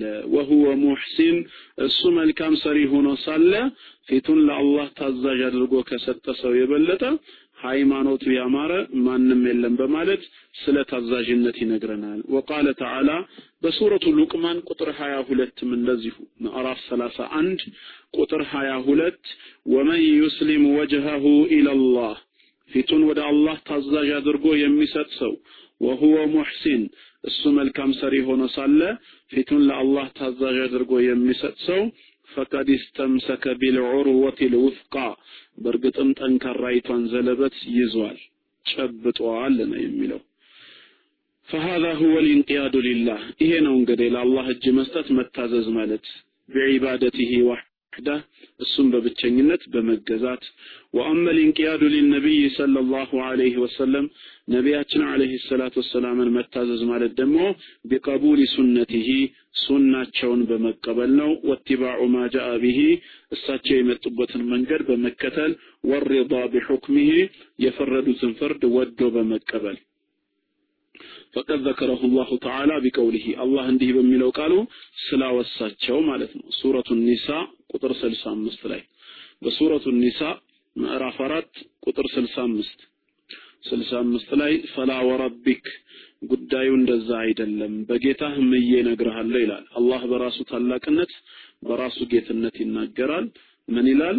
እነሱ እንደሚሉት አይደለም በጌታህ ነው ምዬ የምነግርህ ላ ዩእሚኑን ፍጹም ምእመናኖች አይሆኑም ሐታ ዩሐኪሙከ ፊማ ሸጀረ በይነሁም በመካከላቸው ለተፈጠረው ችግር አንተን ፈራጅና ዳኛ እስኪያደርጉህ ድረስ በፍጹም አማኞች አይሆኑም ይላል። ቁጥር 65 ላይ ነው፣ 64 አይደለም።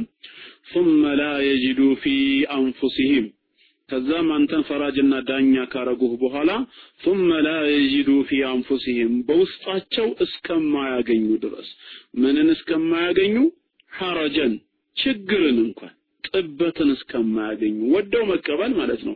ሚማ ቀضይት አንተ ከወሰንከው ውሳኔ ወዩሰሊሙ ተስሊማ ለአላህ ፍጹም ሙሉ የሆነ መታዘዝንም እስኪታዘዙ ድረስ በፍጹም አማኞች አይሆኑም ይላል።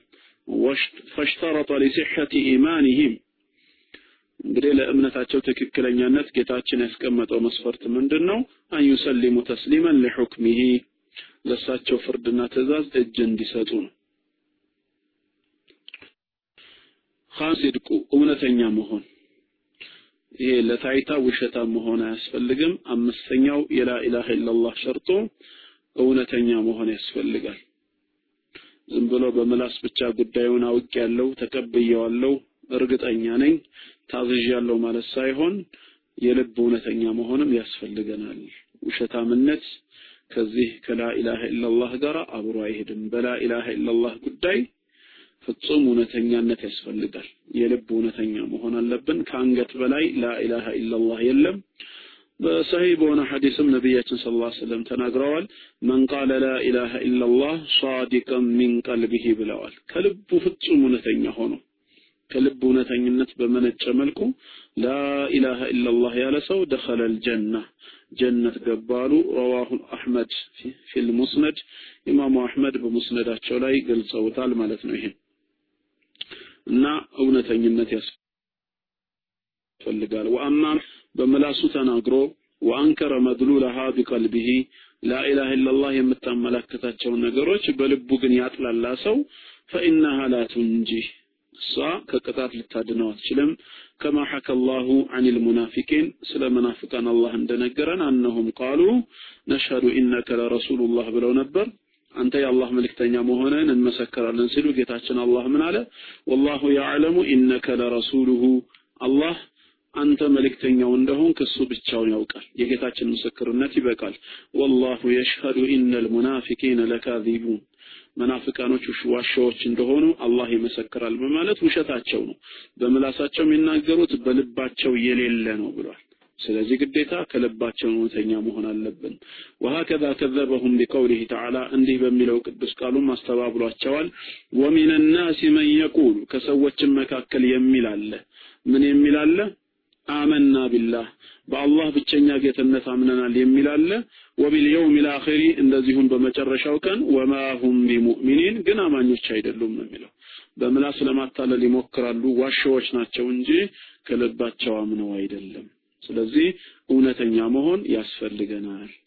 ስድስተኛው ሸርጥ ደግሞ አልኢኽላስ ለአላህ ብሎ መሆን አለበት። ይሄ ሁሉ እስካሁን እናሟላ የምንለውን ነገር ለማን ብለን ነው የምንሰራው? ለአላህ ብለን የምንሰራው መሆን አለበት። ሪያ ያልተቀላቀለበት ማለት ነው። فاعبد الله مخلصا له الدين አላህን ስትገዛው ሃይማኖትን ለሱ ብቻ ያጠራ ሆነ ስለሚል አላህን ብቻ ነው መገዛት ያለብን። ألا لله الدين الخالص ፍጹም የጠራ ሃይማኖት ለአላህ ብቻ ነው። ኢኽላስ ሊኖረን ይገባል። ነቢያችንም ሰለላሁ ዐለይሂ ወሰለም ታዘዋል። قل በላቸው إني أمرت أن أعبد الله مخلصا له الدين ሃይማኖትን ለአላህ ያጠራሁኝ ሆኜ አላህን ብቻ እንድገዛ ታዝዣለሁ። በሌላም አንቀጽ ቁልላህ አንተ በላቸው ቁልላህ አዕቡዱ እኔ አላህን ብቻ ነው የምገዛው ሙኽሊሰን ያጠራሁኝ ሆኜ ለሁ ዲኒ ሃይማኖቴ ህግጋትና ስርዓት ለሱ ብቻ ሆኖ አላህን ያጠራ ሆኜ አመልከዋለሁ ብለህ ንገራቸው እንደተባለው ጌታ አላህን ኢኽላስ ለሱ ብቻ ብለን የምናመልከው መሆን አለበት። በሰሒህ እንደተገለጸው አቢ ሁረይራ ረዲየላሁ ዐንሁ ምን ይላል? ነቢያችን ሰለላሁ ዐለይሂ ወሰለም ብለዋል፣ አስአዱ ናሱ ቢሸፋዓቲ በእኔ ምልጃ ከሰዎች መካከል እድለኛ እድለኛ የሚሆኑት መን ቃለ ላ ኢላሃ ኢላላህ ኻሊሰን ሚን ቀልቢሂ ብለዋል። የኔን ሸፋዓ ለማግኘት የኔን ምልጃ ለማግኘት እድለኛ ማለት ከልቡ ጥርት አድርጎ ለአላህ ብቻ ብሎ ላ ኢላሃ ኢላላህ ያለና ያመነ ሰው ነው ብለዋል። እንደዚህ አይነቱ ሰው ነው እሳት ሐራም የተደረገበት ፈኢነ አላህ ሐረመ ዐለ ናር ብለዋል። በሌላ የሐዲስ ዘገባ ቡኻሪና ሙስሊም በዘገቡት አላህ እሳት ላይ ሐራም አድርጎባታል፣ እርም አድርጎባታል። መን ቃለ ላ ኢላሃ ኢላላህ ላ ኢላሃ ኢላላህ ያለን ሰው አካል እንዳትነካ የብተጊ ቢዛሊከ ወጅህ አላህ በዚህ ስራው የአላህን ፊት ፈልጎ በኢኽላስ ያለና በዚሁ እምነቱ የሞተ ሰው እሳት ሐራም አድርጎባታል። የእሱን ገላ እንዳትነካ ማለት ነው። እና ኢኽላስ ማለት አንተ ኩነ ልዒባደቱ ሊላሂ ወሕዳ አምልኮ በጠቅላላ ለአንድ አላህ ብቻ እንዲሆን ማለት ነው። ዱነ አን የስሪፈ ሚንሃ ሸይአን ሊገይሪህ ከአምልኮ ዘርፎች አንዱንም እንኳ ቢሆን ከአላህ ውጭ ላለ ነገር አሳልፎ መስጠት የለበትም። ላ መለኩም ሙቀረብ የቅርብ መላኢካም ይሁን ወላ ነብዩም ሙርሰል የተላከ ነብይም ቢሆን ማለት ነው። ለማንም አሳልፎ የማይሰጥ መሆን አለበት። ኢኽላስ ማለት ይሄ ነው። ነቢያችንንም ዐለይሂ ወሰለም በመከተል በእሳቸው ሱና ላይ ብቻ በመገደብ ኢኽላስ ሊኖር ይገባል። ይሄ ስድስተኛው የላ ኢላሃ ኢላላህ ሸርጥ ነው። ሰባተኛ المحبة መውደድና ማፍቀር ጥላቻ ሳይኖረን ግዳጅ አይነት ስሜት ልክ ጫንቃ ምንድን ነው የሚባለው ቀንበር ላዩ ላይ እንደተጣለበት ሰው ሳይሆን ያንን ነገር ወዶና አፍቅሮ ሊሆን ይገባል። ሰው በጥላቻ ሊቀበለው አይገባም። ተቀብየዋለሁ ግን አማራጭ ስላጣሁ አይነት ነገር ሳይሆን መሆን ያለበት ወዶና መቀበል ነው ያለበት። ስለዚህ መሐባም ሌላኛው ሸርጥ ነው ማለት ነው። ግዴታ ፍቅር ሊኖረን ይገባል። መውደድ መቻል አለብን። ፍሬው አላህ ካቀመሰን አላህ ከነሱ ያደርገን እጅግ ጣፋጭ ስለሆነ ማለት ነው። አላህን መውደድ ግድ ነው። ስምንተኛውና የመጨረሻው የተጠቀሰው አልኩፍሩ ቢማ ዩዕበዱ ሚን ዱንላህ ከአላህ ውጪ በሚመለኩ ከአላህ ውጪ አምልኮ በሚዋልላቸው አካላቶች መካድ ከዛ ውጭ ያለው ነገር ከንቱ መሆኑን መካድ አንዱ ሸርጥ ነው። ይህም ከነቢያችን አለይሂ ሰላቱ ወሰላም ሐዲስ የተያዘ ነው። ኢማሙ ሙስሊም በዘገቡት ሐዲስ ላይ መን ቃለ ላ ኢላሃ ኢላላህ ላ የምትለውን የምስክርነት ቃል የተናገረ ሰው ወከፈረ ቢማ ዩዕበዱ ሚን ዱንላህ ከአላህ ውጭ የሚመለኩ ነገሮች በጠቅላላ ከንቱ መሆናቸውን አውቆ ያስተባበለና የካደ ሰው ሐሩመ ማልሁ ወደሙሁ የዚህ ሰው ገንዘቡም ሆነ ደሙ የተከበረ ነው አላህ ዘንድ። ከዚህ አንጻር ምንን ያሳየናል ማለት ነው? ከአላሁ ኢላላህ ሸርጥ ነው። እነዚህ ስምንቶች ቅድመ ዝግጅት ወይም ሹሩጥ መስፈርት ይባላሉ። ይህንን በአግባቡ ማወቅ ለላ ኢላሃ ኢላላህ ስኬታማነት አይነተኛ ቁልፍ መሆኑን ማ ሁወ ነቂዱ ሸሃዳ? እስቲ መጨረሻ ሌላ ርዕስ ልንገራችሁ። የመጨረሻው ስምንተኛው አልኩፍሩ ቢማ ዩዕበዱ ሚን ዱላህ ውጭ በሚመለኩ ነገሮች መካድ ከንቱ መሆናቸውን አውቀን የማይጠቅሙ መሆናቸውን አውቀን መካድ ራሱን የቻለ አንድ መስፈርት ነው። ይህም በሐዲስ እንደተገለጸው መን ቃለ ላ ኢላሃ ኢላላህ ላ ኢላሃ ኢላላህ ያለ ሰው ወከፈረ ቢማ ዩዕበዱ ሚን ዱንላህ ከአላህ ውጭ በሚመለኩ ነገሮች ላኢላሃ ኢላላህ ብሎ ሲያበቃ በሌሎቹ የካደ ያስተባበለ ሐሩመ ማሉሁ ወደሙ ንብረቱም አላህ ዘንድ ክቡር ዋጋ ስላለው የዚህን ሰው ደም መንካት ንብረቱን መውረስ ሐራም ይሆናል ብለዋል። ከዚህ አንጻር ስምንቱ መስፈርቶች በአግባቡ ከተሟሉ ላኢላሃ ኢላላህ ለዘላለም ስኬታማነት አይነተኛ አስተዋጽኦ አለው።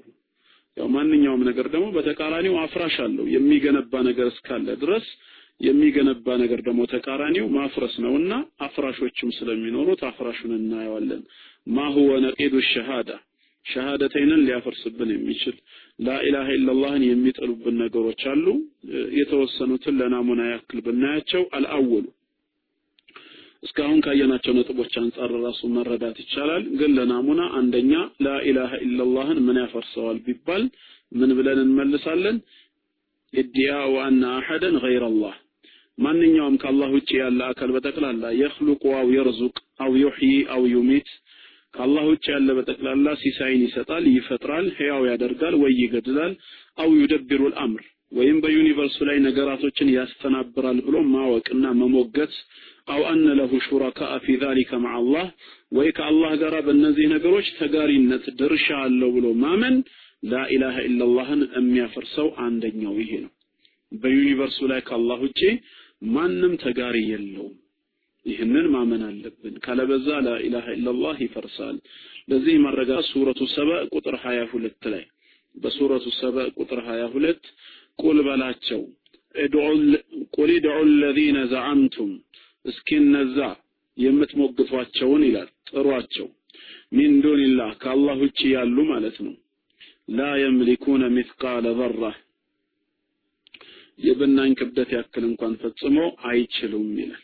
ፊ ሰማዋቲ ወላ ፊል በሰማይም ሆነ በምድር የብናኝ ክብደት ፈጽሞ የማይችሉ ናቸው። ወማ ለሁም ፊሂማ ሚን ሽርክ በዚህ በሰማይና በምድር ውስጥ ተጋሪነትም የላቸውም። አይደለም ለብቻ ሆነው በተጋሪነት ደረጃ መብት የላቸውም። ወማ ለሁ ሚንሁም ሚን ظሂር አላህም ከነሱ ረዳትና አጋዥ የለውም። ብቻውን የተብቃቃ ጌታ ነው ይላል በሌላም ቦታ አልሐምዱሊላህ الذي خلق السماوات والارض ሰማያትና ምድርን ለፈጠረ አላህ ምስጋና ይድረሰው وجعل الظلمات والنور ጨለማና ብርሃንንም ያደረገ ثم الذين كفروا بربهم يعدلون ግን እነዚያ የካዱ ሰዎች በጌታቸው አምልኮ ያስተካክላሉ ሌላን አካል ባላንጣ ያደርጋሉ ይላል አላህ ግን ተጋሪ የለውም ማለት ነው። ተጋሪ የለውም። አንደኛው ላኢላሃ ኢላላህ እንዳይፈርስ በዚህ ጉዳይ ላይ መጠንቀቅ፣ ሩቡብያ የአላህ ሐቅ የአላህ መብት ብቻ መሆኑን ማወቅ።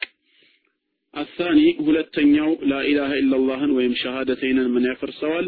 ሰርፉ ሸይእ ሚን አንዋዕ ልዕባደቲ ሊገይሪላህ ከዒባዳ ከአምልኮ ዘርፎች አንዱንም እንኳ ቢሆን ከአላህ ውጭ ላለ አካል አሳልፎ መስጠት ከአላህ ውጭ ላለ አካል አሳልፎ መስጠት ላኢላሃ ኢላላህን ያፈርሰዋል። ወልዒባደቱ ዒባዳ ማለት ኢስሙን ጃሚዕ ጠቅላይ የሆነ ቃል ነው። ሊኩል ማ ዩሒቡሁ ላህ ወየርዳሁ ሚን አልአቅዋሊ ወልአዕማል ከንግግርም ሆነ ከተግባር አላህ የሚወደውና የሚፈልገው ነገር እስከሆነ ድረስ የሚገኝ ነገር ምን ይባላል? ዒባዳ ይባላል። አዛሂረቲ ወልባጢና በይፋ የሚታይም ሆነ በልብ የሚሰራም እስከሆነ ድረስ በጠቅላላ አላህ የሚወደው ከሆነ ዒባዳ ይባላል። አለቲ ላ የጁዙ ሰርፉሃ ሊሲዋህ ከሱ ውጭ ላለ ነገር በጠቅላላ አሳልፎ መስጠት የማይበቃ ነው። ወሚን ዛሊክ ከነዚህ ውስጥ ለናሙና አዘብሕ ማረድ ለአላህ ብቻ ነው። ወነዝር ስለት መግባት ለአላህ ነው። ወስጁድ ስግደት ለአላህ ነው። ወልኸውፍ ከአላህ ውጭ ሌላን አካል አንፈራም። ወረጃዕ ተስፋ የምናደርገው ከአላህ ብቻ ነው። ወልመሐባ ፍቅርም ለአንድ አላህ ብቻ የሚሰጥ ነው። ወልስቲዓነቱ እገዛና እርዳታም ከአላህ ብቻ ነው የሚጠየቀው። ወልስቲዓዘቱ ጠብቀኝ ድረስልኝም አላህ ጋር ብቻ ነው። እነዚህ ሁሉ የዒባዳ ዘርፍ ናቸው። ከነዚህ ውስጥ አንዱን አሳልፎ ለሌላ ሰጠ ማለት ላኢላሃ ኢላላህ ፈረሰ ማለት ነው የሰውየው። ወልአዲለቱ አላ ዛሊከ ከሲራ ጠቋሚ ማስረጃዎች አሉ። ለናሙና ያክል አንድ በሱረቱል ፋቲሃ ሁሌም የምንቀራው ላይ ኢያከ ናዕቡዱ ወኢያከ ነስተዒን የሚለው ቃል አለ። ኢያከ ናዕቡድ አንተን ብቻ እንገዛለን ይላል። ኢያከ ብሎ በሐስር ነው የመጣው፣ ገዳቢ ነው። ወኢያከ ነስተዒን አንተኑ ብቻ እርዳታ እንጠይቃለን። ይሄ ማለት አይ ላ ናዕቡዱ ገይሩከ ወላ ነስተዒኑ ቢገይሪክ ከአንተ ውጭ ሌላን አንገዛም፣ ከአንተ ውጭ በሌላ አካል እርዳታን አንፈልግም። ቦታ ላይ ያ አዩሃ ናስ እናንተ ሰዎች ሆይ ኡዕቡዱ ረበኩም ጌታችሁን ብቻ ተገዙ። አለዚ ኸለቀኩም ያ የፈጠራችሁ የሆነውን አላህን ተገዙት። ወለዚነ ሚን ቀብሊኩም ከእናንተ በፊት የፈጠረውንም ለዓለኩም ተጠቁን እሱን ትፈሩት ዘንዳ ጌታችሁን ብቻ ተገዙ አምልኩ ነው። ወደ ሌላ አካል ማስተላለፍ ክልክል ነው። ዒባዳ ከአላህ ውጪ አይቻልም። ፈሰሊ ሊረቢከ ወንሐር ለጌታህ ብቻ ስገድ፣ በስሙም እረድ ነው የተባለው። ላኢላሃ ኢለላህ አጠር ባለ መልኩ ይህንን ይመስላል። ፈመን ሐቀቀሃ ዛሂረን አው ባጢነን ላኢላሃ ኢለላህን በይፋም ይሁን በልቡ ያረጋገጠ ሰው ወጃአ ቢሙቅተዳያቲሃ ላኢላሃ ኢለላህ የሚያስከትሉ ነገሮችን በአግባቡ የሰራ አንድ የአላህ ባሪያ ወሑቁቂሃ መብትና ድንበሮቿን ከጠበቀ ካነ ለሁ ልአምኑ ታም ወልኢህትዳኡ ታም ፊ ዱንያ ወልአኺራ በምድራዊ ህይወትም ሆነ በመጨረሻው ዓለም ፍጹም የተሟላ ደህንነትና ፍጹም የተሟላ ሂዳያ አለው ማለት ነው። ከማ ቃለ ተዓላ አላህ እንዳለው አለዚነ አመኑ እነዚያ በአላህ ብቸኛ ጌትነት ያመኑ ወለም የልቢሱ ኢማነሁም ቢዙልሚን እምነታቸውን በበደል ወይም በሽርክም ያልቀላቀሉ ሰዎች ኡላኢከ ለሁሙል አምን ደህንነትና ጸጥታ ከጌታቸው ዘንድ አላቸው፣ ተረጋገጠላቸው። ወሁም ሙህተዱን ወደ ቅን ጎዳና የተመሩ ሰዎች ማለት እነሱ ናቸው። ስለዚህ በምድራዊ ህይወታችን ከጭንቅ ነፃ መውጫ፣ በአኼራም ከዘላለም እሳት ከምንፈራው ነፃ የምንወጣው ላኢላሃ ኢላላህን አምነን ስንተገብረው ነው። አላህ ይህንን ለማድረግ ከሚወፈቁ ባሮቹ ያደርገን። የላኢላሃ ኢላላህ ሰዎች አድርጎ ጌታችን አላህ ይግደለን። ኢንሻአላህ ለዛሬ እዚህ ላይ ያቆማለሁ። ወሰላሙ አለይኩም ወራህመቱላሂ ተዓላ ወበረካቱሁ። ማይክ ይላል። ሶስተኛው ላይ የተቀመጠው ምንድነው? አልቀቡል ያንን ነገር መቀበል ነው። በልብህ መቀበል ነው፣ በኩራት እንዳትመልሰው የሚል ነው። ሰባተኛ አልመሐባ መውደድ ማፍቀር ነው። ሰው ሳይወድና ሳያፈቅረው ተገዶ ሊቀበለው ይችላል። ተገዶ ሊቀበለው ይችላል። ነገር ግን ያንን ነገር ወዶት አፍቅሮት ደግሞ በኩራት በአምባገነንነት ላይቀበለው ሊመልሰው ይችላል። ስለዚህ ከሙስሊም ምን ይፈለጋል? ጉዳዩን መቀበል ብቻ ሳይሆን የተቀበለውን ነገር ራሱ መውደድና ማፍቀር አለበት። ወዶት ሊሆን ይገባል፣ ተገዶ አይደለም ለማለት ነው። ወላሁ አለም እና ይሄ ነው ልዩነቱ። ሃን የአምስተኛውና የስድስተኛው ማስረጃ ብለሽኛል። አምስተኛው ፍጹም እውነተኛ መሆን ነው የሚለው ከቁርአን ከተጠቀሱ ማስረጃዎች መካከል አንዱ ምንድን ነው? መናፍቃኖች በምላሳቸው ይናገሩ ነበር፣ በልባቸው ግን ውሸታሞች ሆነው ሳለ ይሄ የመናፍቃን ባህሪ ነው። ስለዚህ ቁርአን ምን ይላል ስለነሱ በሱረቱል በቀራ ማን ነው ሱረቱል ሙናፊቁን ቁጥር አንድ ሱረቱል ሙናፊቁን ኢዛ ጃአከል ሙናፊቁን መናፍቃን አንተ ዘንድ በመጡ ሰዓት ምን ይላሉ? ነሽሀዱ ኢነከ ለረሱሉላህ አሉ። ተመልከች እንግዲህ እውነተኞች ሆነው አይደለም አንተ የአላህ መልእክተኛ መሆንህን እንመሰክራለን አሉ። በሱረቱል ሙናፊቁን ቁጥር አንድ ላይ ማለት ነው። ምዕራፍ 63 አካባቢ ማለት ነው ቁጥር አንድ ላይ ግን ወላሁ ያዕለሙ ኢነከ ለረሱሉሁ አላህ አንተ መልእክተኛው እንደሆንክ ያውቃል። ወላሁ የሽሀዱ ኢነል ሙናፊቂነ ለካዚቡን መናፍቃኖች ውሸታም መሆናቸውን ይመሰክራል ስላለ ጉዳዩን የምንመሰክረው የምናውቀው አምነን የምንቀበለው ከውስጣችን እውነተኞች መሆን ሆነ እውነተኞች ሆነን ነው። እውነተኛ መሆን አለብን። ነቢያችን በሐዲሳቸው ኢማሙ ሙስሊም በዘገቡት ኢማሙ አሕመድ በዘገቡት من قال لا إله إلا الله صادقا من قلبه ብለዋል። ከልቡ ፍጹም እውነተኛ ሆኖ ላ ኢላሃ ኢላላህ ያለ ሰው ስላሉ እውነተኛ መሆን ያስፈልጋል የተባለው ከዚህ አንግል ነው። አሚን። ስድስተኛው ኢኽላስ ሊኖር ይገባል ለተባለው ደግሞ ሱረቱ ዙመር ከሁለት እስከ ሶስት ሱረቱ ዙመር 39 ከሁለት እስከ ሶስት እዛው ሱረቱ ዙመር ከ10 ቁጥር 11 ቁጥር 14 ቁጥር 11 እስከ 14 አጠቃላይ እኽላስ መኖሩን ነው የሚገልጸው። ለኢኽላስ ማስረጃ ነው ማለት ነው። በዊስፐር አንድ ወገናችን የዛሬ ትምህርት አሳቡ በጣም ይከብዳል። አብሶ ቆይ ወደ ላይ ወጣብኝ። አብሶ ባላመኑት ላይ ያስተማርከ ይላል። ሀሳቡ አይከብድም አይከብድም። ከአንድ አላህ በስተቀር በእውነት የሚመለክ አምላክ አለመኖሩን ማወቅ ነው ጥቅላዊ መርሁ እና አንድ ሙስሊም ከአላህ በስተቀር በእውነት የሚመለክ አምላክ አለመኖሩን ሲመሰክር ወይ ሲያምን ደግሞ ማሟላት ያለባቸው መስፈርቶች ናቸው።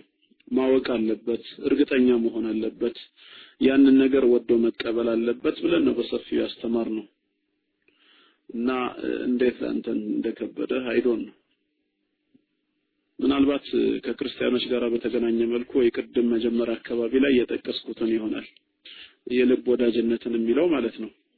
ምክንያቱም ቁርአን ተዓወኑ ዐለል ቢሪ ወተቅዋ ይላል። አላህ በሚፈልገው መልካም ነገር አላህን በምንፈራበት በመልካም ነገር ላይ ተባበሩ ይላል ከማንም ሰው ጋር ወላ ተዓወኑ ዐለል ኢስሚ ወልዑድዋን በአመፅ ወሰን ኃላፊነት በወንጀል ደግሞ አትተባበሩ ይላል። ክርስቲያኖችና አይሁዶች የሌላ እምነት ተከታይ ሆነው ሌላ እምነት ስር ሆነው እኔ ሙስሊም ሆኜ እስኪ በምን መልኩ ነው አንድ ሆነን እንሄዳለን የምትለው? social life አብረን ልንኖር እንችላለን። ኢስላም አሁንም አልከለከለንም። በማህበራዊ ኑሮ መተጋገዝን፣ በማህበራዊ ኑሮ መቻቻል፣ መረዳዳትን ኢስላም በሰፊው አስተምሮናል። የኢስላምም ታሪክ ያንን ይመስላል። ነገር ግን እምነትን በተመለከተ ግን እኔ ወዳጅ አድርጌ አልይዛቸውም። ምን ብዬ ነው የሚይዛቸው? የኔ መስጊድ ማለት እኮ ለነሱ ቤተክርስቲያናቸው ማለት አይደለም። የነሱ ቤተክርስቲያናቸው የኔ መስጊድ አይደለም። እና አንተ እንዴት እንደከበደህ እኔ እንጃ። እንግዲህ ይበልጥ ደግሞ ያው በተግባር እኮ ሲታይ የሚብሰውም ያው በክርስቲያኑ ሳይድ ነው። ቁርአን በዚህ መልክ አስተምሮናል እንጂ የሙስሊሞች መስጊድ ልክ እንደኛ ቤተክርስቲያን ነው ብለው ሲሰራ ሀገር ቤት በፍቅር ያየ ሰው አለ? ነገር ግን ሰው እንደ ሰውነቱ ግን ይከበራል። ሰው እንደ ሰውነቱ ትተባበረዋለህ። በማህበራዊ ግድሮች በማህበራዊ ጉዳይ ላይ አብረህ የምትሆናቸው ይኖራሉ። በእምነት ጉዳይ ላይ ግን ወዳጅህ የራስህ አማኝ የሆነ ሰው ብቻ ነው። ሌላ ወዳጅ የለንም። ወይስ ምናልባት ወዳጅ ሲባል እናንተ የምትሉት ይሄ ከአንገት በላይ ያለውን ነው? አንዳንድ ጊዜ ወዳጅ ሲባል ትርጉሙ ይለያያል መሰለኝ። እኔ አሁን ሙስሊም ጓደኞች አሉኝ የሚል ሰው ይኖራል። ይሄ ወዳጅነት አይደለም። ደህና አደርክ ሲባል እንዴት ነህ ደህና ነህ ሆይ ወይ ትምህርት ቤት አብረን እንሂድ የሚለው እዚህ ጋር ቁርአን ሊያስተምርበት የፈለገው አይደለም። ቁርአን ሊያስተምርበት የፈለገው ሌላ መልእክት አለው።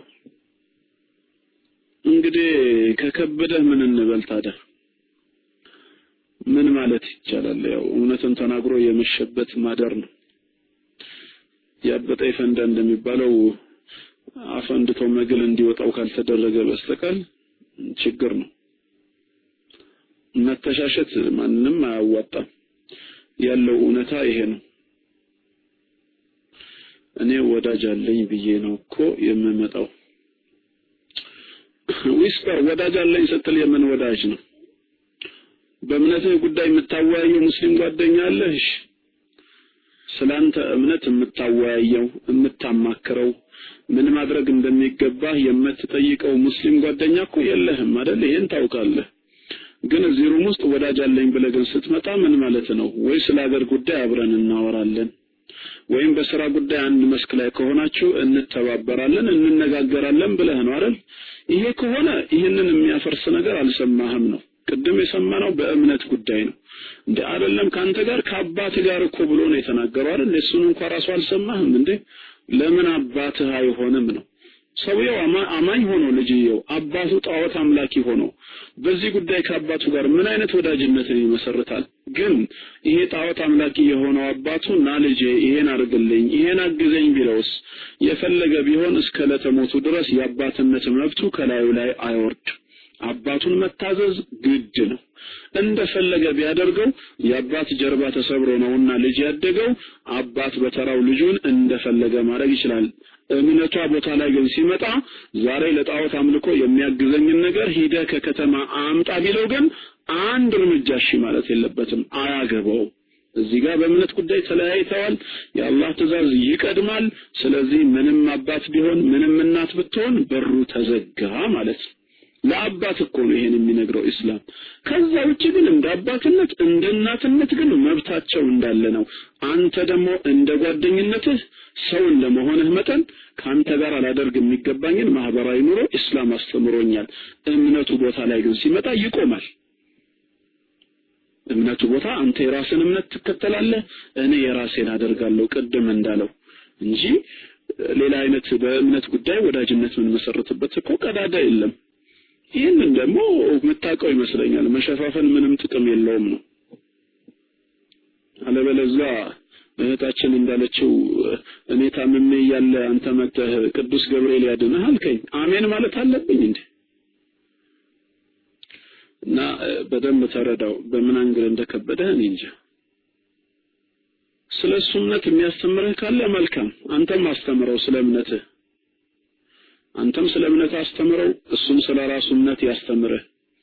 ነገር ግን ዛሬ church ላመልክ ነው ጓደኛ አይደለህም ወይ እና አብረን ሄደን እናምልክ ብትለው ያንተ ጓደኝነት shame ይዞት አንተ church የሚገባ ከሆነ ከአላህ ትእዛዝ ይልቅ ያንተን ጓደኝነት መርጧል ማለት ነው። ይሄ ጥፋት ነው። ካላመነበት ለምን ይገባል? ቸርች አላህ የሚመለክበት ቦታ አይደለም ብሎ ካመነ ለምን አንተን ተከትሎ ይገባል? ቅድሚያ የሚሰጠው የጌታው ትእዛዝ ነው። ስለዚህ በእምነት ጉዳይ ከተቃራኒ እምነት ጋር ሊኖረን የሚገባው አመለካከት ሁሉም በድንበሩ ነው። ሁሉም በድንበሩ ነው። እምነታዊ ባልሆኑ ጉዳዮች ግን መተባበርን ሃይማኖታችን ያዛል እንጂ ባይሆንማ ኖሮ እዚህ ውስጥ ክርስቲያን የሆናችሁ ወገኖች ውጡ አይባልም እንዴ? ታዲያ ትርጓሜው ሌላ ከሆነ አድሚኖች እየተባበሩ bounce ማድረግ ይጀምሩ ነበር። ምክንያቱም ሙስሊም ብቻ ገብቶ ነው መስማት ያለበት እንላለን። ግን ያ አይደለም። ለማንኛውም የተግባባን ይመስለኛል። ያው